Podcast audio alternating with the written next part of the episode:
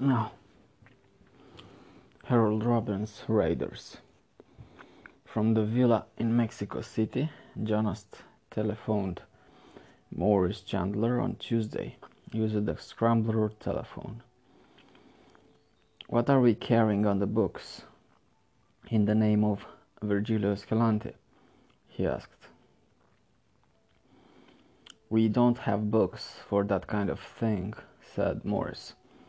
Then I'm sure you've, you've got it in your head, Morris, that kind of money. 165,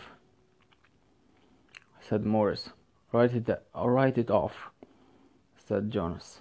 Morris Chandler said nothing for a long moment, then said, Well, you own the place, right?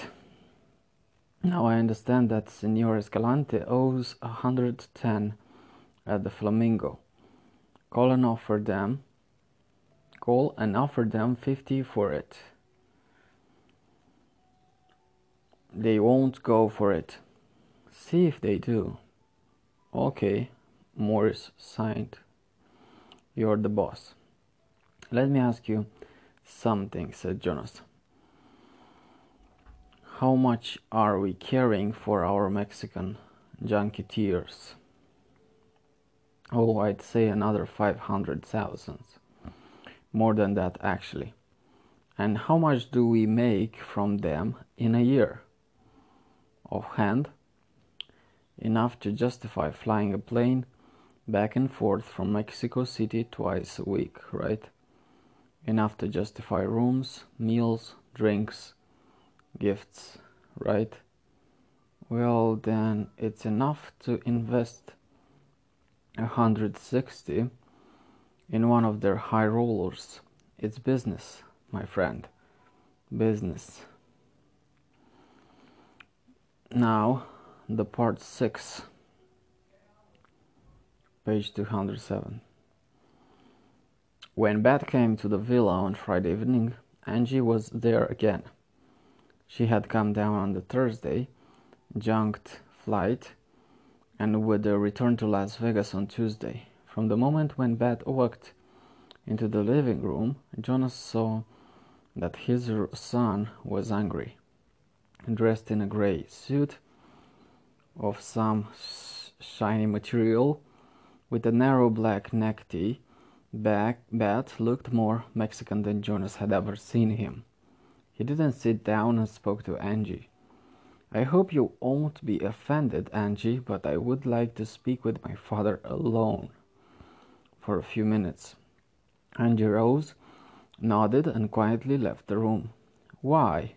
asked Jonas. Bat stepped over to the chair where his father was sitting. He reached into the inside pocket of his jacket and pulled out an envelope. He handed the envelope to Jonas. There, he said, there's 25,000 in cash. That's all I could raise for the moment. The balance is represented by a note for 250,000. I'll pay it as soon as I can, with interest. Jonas didn't, didn't open the envelope. He thrust it toward Beth who stepped back and didn't take it. May I ask what the hell this is for? Beth glared. Virgilio, Padre, put a touch on you for his Las Vegas gambling losses. It was a des- despicable thing to do. I'm not sure he didn't do something worse. Though, you gave it to him. I made him a loan. Do you have a note? No, a deal like that doesn't need a note. It's a deal between gentlemen. Virgilio is no, is no gentleman, said Beth. His father, the man I called abuelo, grandfather, would have um, horsewhipped him for asking money from you, from you of all people and you gave it to him. A deal between gentlemen. Bullshit. Jonas flared. Who the hell are you to talk to me that way? I want a straight answer to a straight question. Let me hear your straight question, Jonas muttered, his face glowering and red. The two seventy-five thousand, seventy-five thousand cleared accounts between you and Virgilio, didn't it? It wiped the books clear, clean. He married my mother, knowing she was pregnant by you. He brought me up in his household and treated me as if I, I were his son. He paid my tuition, well, part of it. Most of that was paid with, with Batista money, and we know how that is earned. But you and Virgilio were even were even, aren't you? My straight question is can you tell me you didn't think of it that way? You hand over two seventy-five thousand and you're you feel no more obligation to Virgilio Escalante. Isn't that the way you figured? Jonas shook his head. I'm the first place, he said. You know nothing about casino gambling if you think high rollers like Virgilio have to pay a hundred cents on the dollar. I bought his marker, mar, market, markers from the Flamingo for fifty thousand.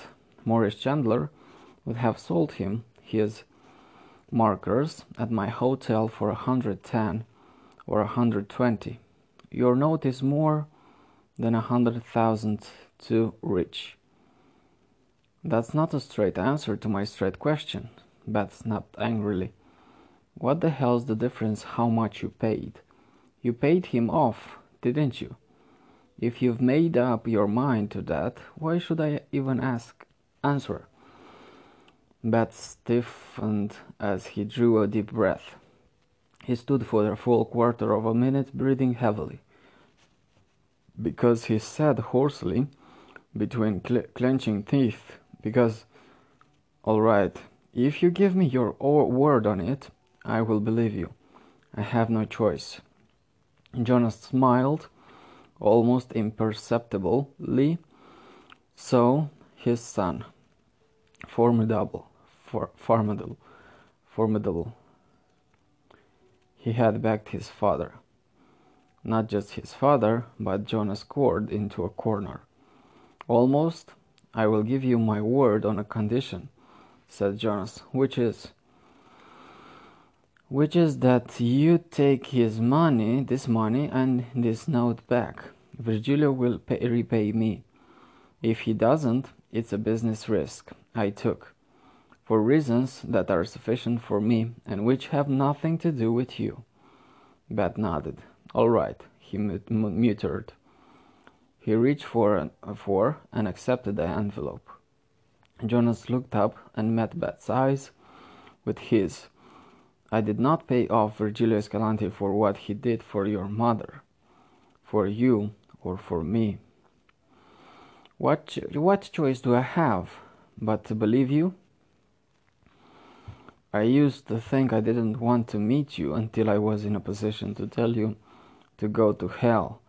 So now I'm in that position. Are you telling me to go to hell? asked Jonas. but shrugged scornfully.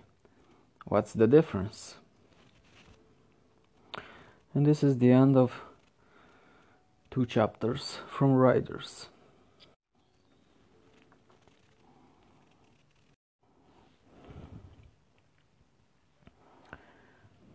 Now, let's see what Jonas Cord does with his son.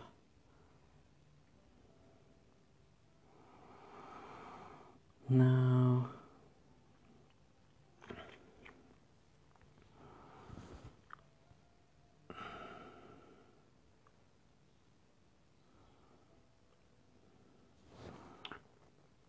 in the law firm of Wilson, Clark, York, and there was no Wilson and no York. There was a Clark, the great son of D.P.U. Clark. The founders were all long since dead, none of them having lived past 1930. The custom was to keep their names on the firm letterhead, giving the dates of their lives to solve any possible ethical problem that might arise if someone was naive enough to believe his law business might be handled by one of the founders. The firm's 29 active partners were listed in a column down the left margin of the letterhead. A column down the right margin listed the associates. One of these was Jonas E. Cord. He was spending a year in the offices of Wilson, Clark, and York by reason of the agreement between that firm and Gurza y Arroza in Mexico City to exchange junior associates for one year terms. Two, Wilson, Clark, and York lawyers were in Mexico City. Two, Gurza y Arroza Abogados were in uh, New York. The fall crop of associates were traditionally welcomed at a cocktail party held in the Harvard Club. There, they met all the partners and all the more senior associates and were welcomed into the fraternity of the firm. The partners kept keen eyes on their new associates. They wanted to see how much the boys would drink and how drunk they got. In point of fact, the test didn't work, and everybody knew it did knew it didn't. Among the senior associates, there was invariably someone disloyal enough to warn the new associates.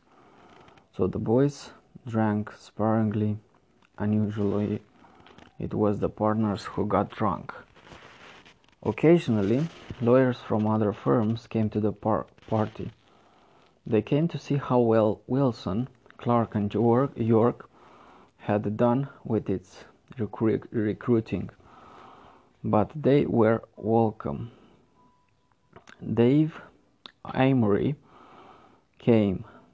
Bet, he exclaimed at his strode, as he strode across, across the threadbare carpet that was unclement of the dignity and cachet of the Harvard Club and seized Bet's hand.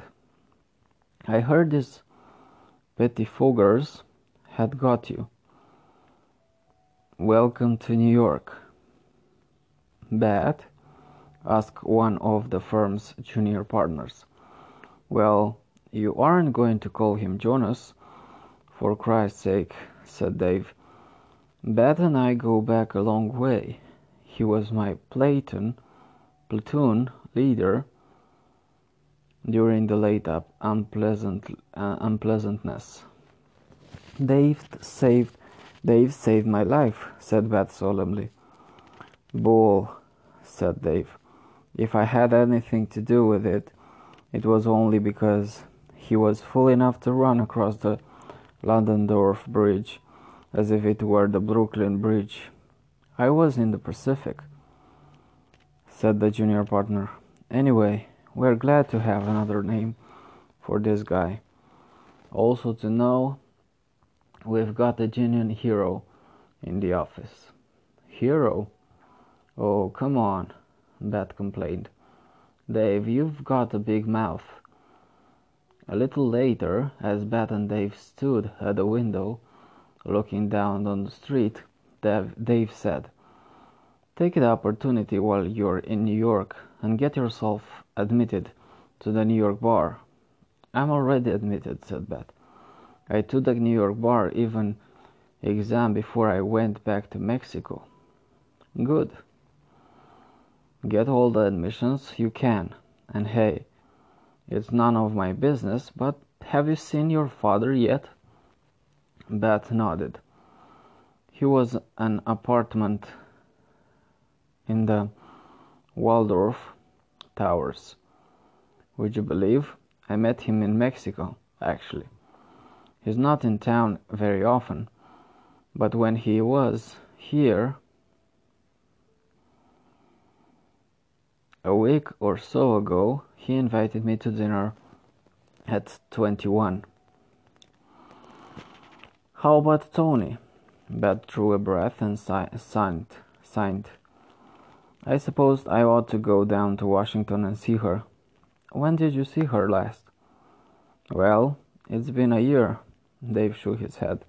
Maybe you better stay away from her. After all that time, she's probably made other arrangements.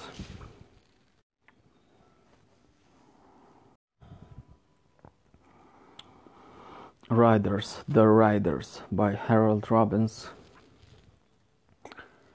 Section 13. This is section 13. Yes. Part 2. Tony had cheered himself hoarse, but uh, when she sat down over scotch and soda later with Nick Gargaglian, Garga, Gargagliano, she shook her head and signed and admitted, We don't have a chance. They had driven from Washington to Baltimore to be present at a campaign rally for Adlai Stevenson. She couldn't think of a man in public life than she admired more, but she knew he would not be elected president of the United States. It's not that bad, said Nick, who was always the op- optimist, who was always the optimist. Not. It's worse. The great war hero is going to be elected president, and that slimy, slimy little creature from California will be elected with him. There's not a goddamn uh, damned thing we can do to stop it. Nick had ordered a plate of streamers and a mug of beer. Tony didn't feel like eating and was sipping scotch and glancing around for the waiter who would bring her another one. She had started smoking again since she didn't see Beth anymore, and she inhaled the thick smoke from a Chesterfield.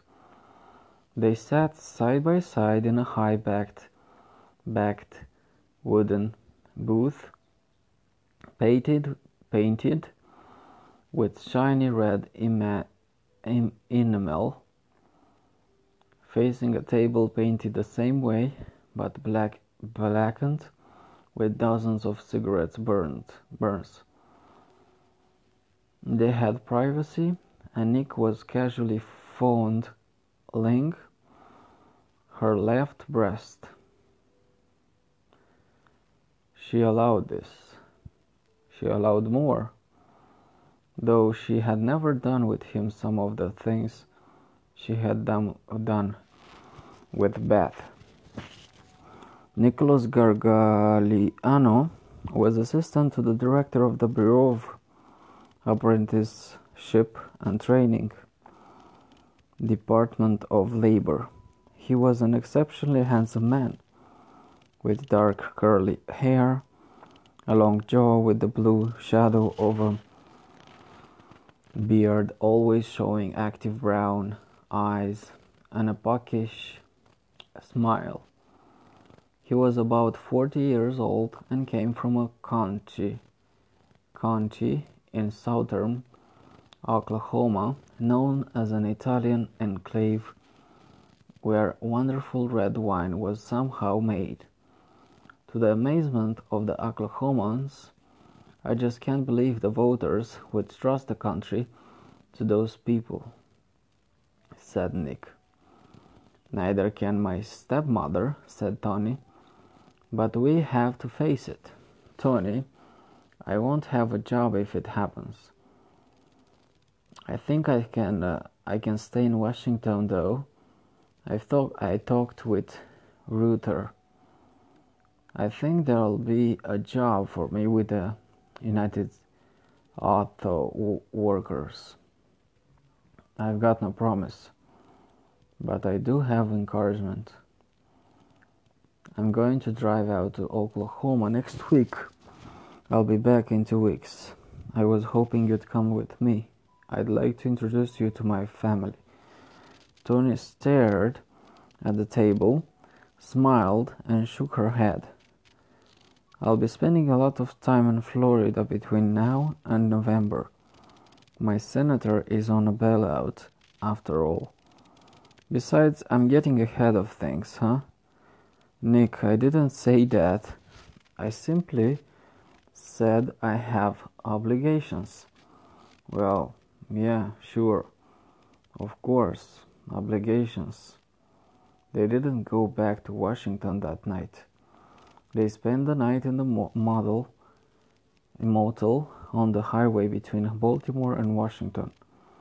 She had to change clothes before she could go to the office so Nick dropped her at her apartment very early in the morning.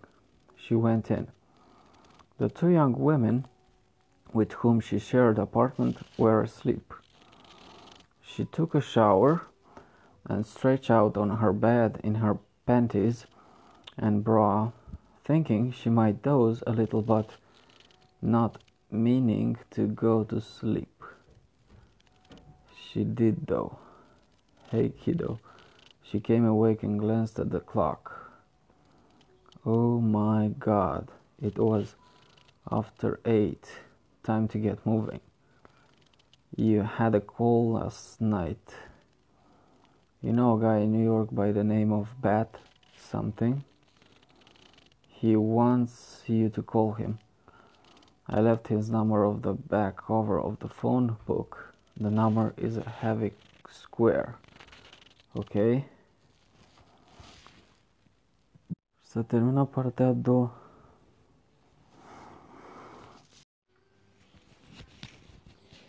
Now, The Riders book by Harold Robbins, part 3, page 203. They had no bourbon in the house, so Jonas carried half, half a bottle of brandy to his room. He took a bath, stretched out on his bed, and looked through an English language book he had found in the library. Main Street by Sinclair Lewis. He'd heard about it for many years but had never read it. He'd never had the time. Starting it now, he didn't find it terribly interesting and was about to put it aside when someone knocked on his bedroom door. God, not Sonia. Surely not. No, not Sonia. When he opened the door, he found Virgilio standing there. May I come in? Of course. Two chairs faced the small fireplace and the two men sat down. Jonas had undressed for bed. Uh, he hadn't brought a robe, so he'd uh, pulled on his pants before he went to the door. Virgilio was still wearing the white suit he'd worn at dinner. I hope you will forgive uh, the intrusion, said Virgilio. I hope uh, even more you will forget the reason for it. Jonas nodded. Would you like some brandy? No, thank you. I um, I'm most embarrassed about what I'm about to say.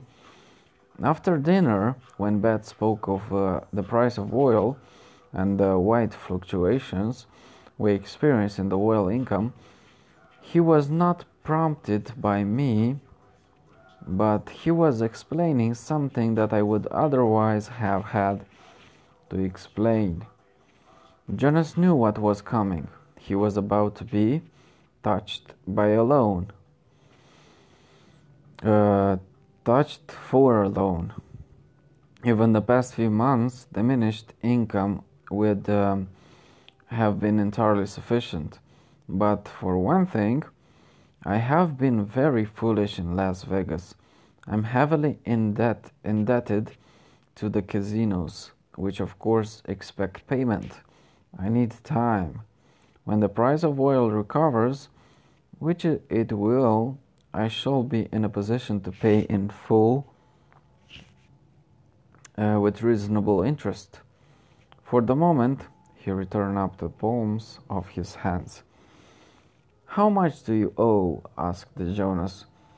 More than a quarter, a quarter of a million dollars, like more than three hundred fifty thousand, three hundred fifty thousand dollars, said Virgilio glumly. I owe the Flamingo a hundred ten thousand. I owe the seven voyages a hundred sixty five thousand.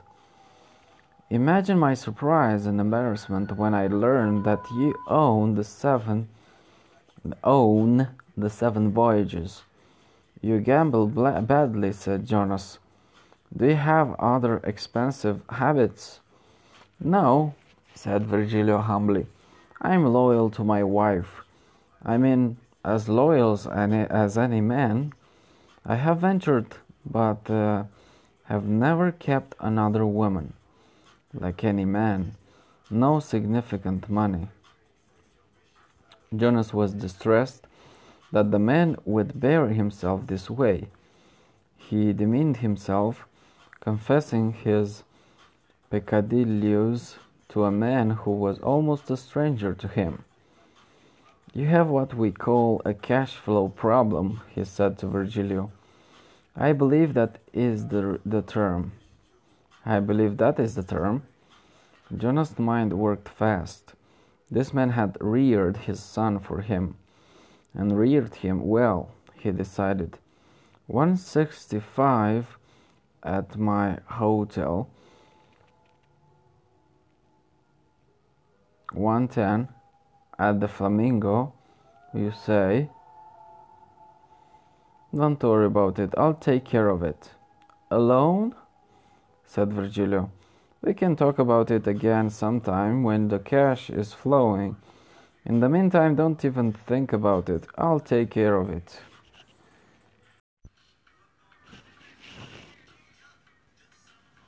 Now, this is Harold Robbins. The book is Riders by Robbins Harold. After a week, Angie returned to Las Vegas. After she was gone, uh, Sonia called asking Jonas to come to Cordoba and spend a weekend at the hacienda. Beth would drive him. Jonas agreed, and on Friday afternoon, Beth picked him up in the Porsche. He gave him an exciting ride at speeds sometimes greater than 160 kilometers per hour. The hacienda was actually some distance to the east of Cordoba. It was situated on a mountainside, and on clear days, a very distant view of the Gulf of Mexico could be seen from the windows.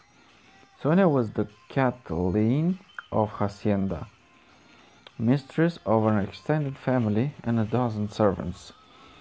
The mountain land had once been a working sheep and cattle ranch. In the years past, Sonia explained, the family had sold the land cheap and on good terms to tenants, tenant farmers, and farm laborers who now worked all but about 50 hectares of land immediately adjacent to the house. The family kept the house as a home, but the income to maintain it came from oil and other investments. She showed Jonas the thickness of the outer walls, a meter and, and, and more. The dining room had once been a chapel, and portly, portry had once been an arsenal. The swimming pool had been dug out of the rocky land that had once been a courtyard enclosed by high walls, now turned down, and the well that, well that supplied the pool with water had been inside those walls. The place was built to sustain a siege, she said. Once, in fact, It was attacked by Zapatistas. She smiled. And the people inside surrendered. She gave him the bedroom suite to that uh, Fulgencio Batista used when he came to visit, which he, he occasionally did. Emiliano Zapata had slept two nights in that same room. She introduced Jonas to one of the Bet's half brothers and of, uh, one of his half sisters. The others were away, the boy in school in France and the girl living with her husband in the States. The half sister, whose name was Rafaela, told Jonas how Bet had saved his, her life by shooting a rattlesnake with a pistol. We lived in a handsome home, Jonas said to, to Bet as they stood on a stone terrace looking at the distant sea. I didn't live here long, said Bet. I went away to school. Over dinner, Jonas, Jonas stared at Tonia as uh, much as he could without being noticed. He was sure what uh, he had said to Beth was had been right, that she was living a better life than he would have given her.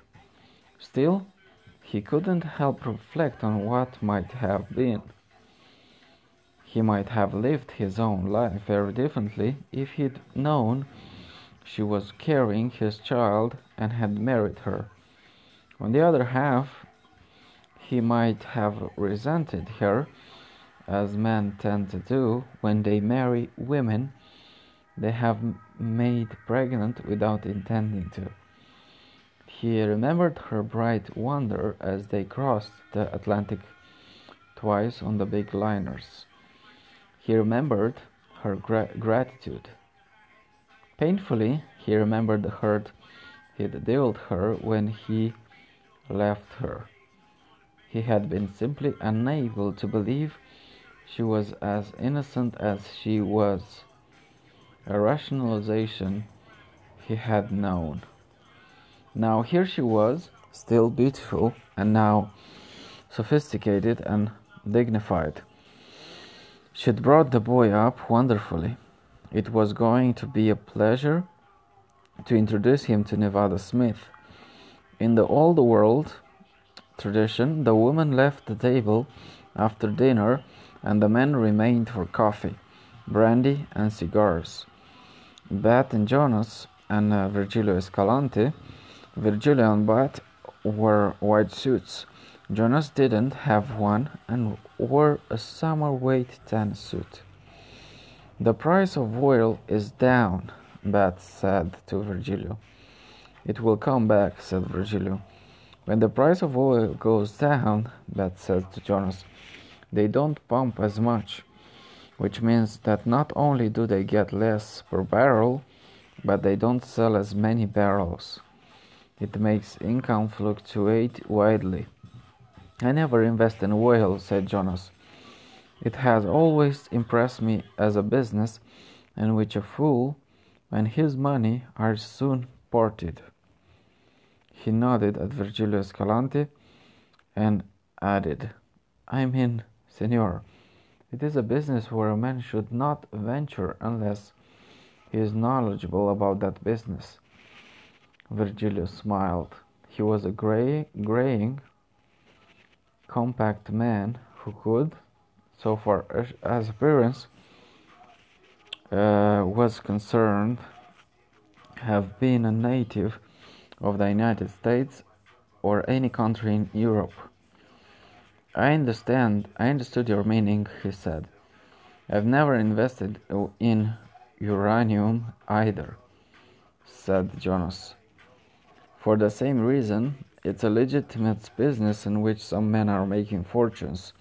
But for those who don't know what they're doing, he shook his head. You've invested in Casino Hotel, said Bet. I have an experienced, knowledgeable consultant on my payroll.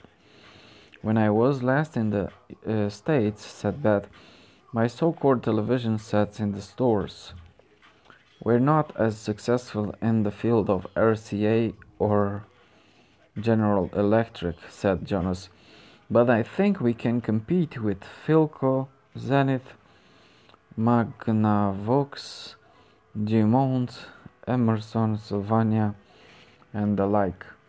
And hope it's a of television broadcasting in Mexico before too much longer, said Virgilio.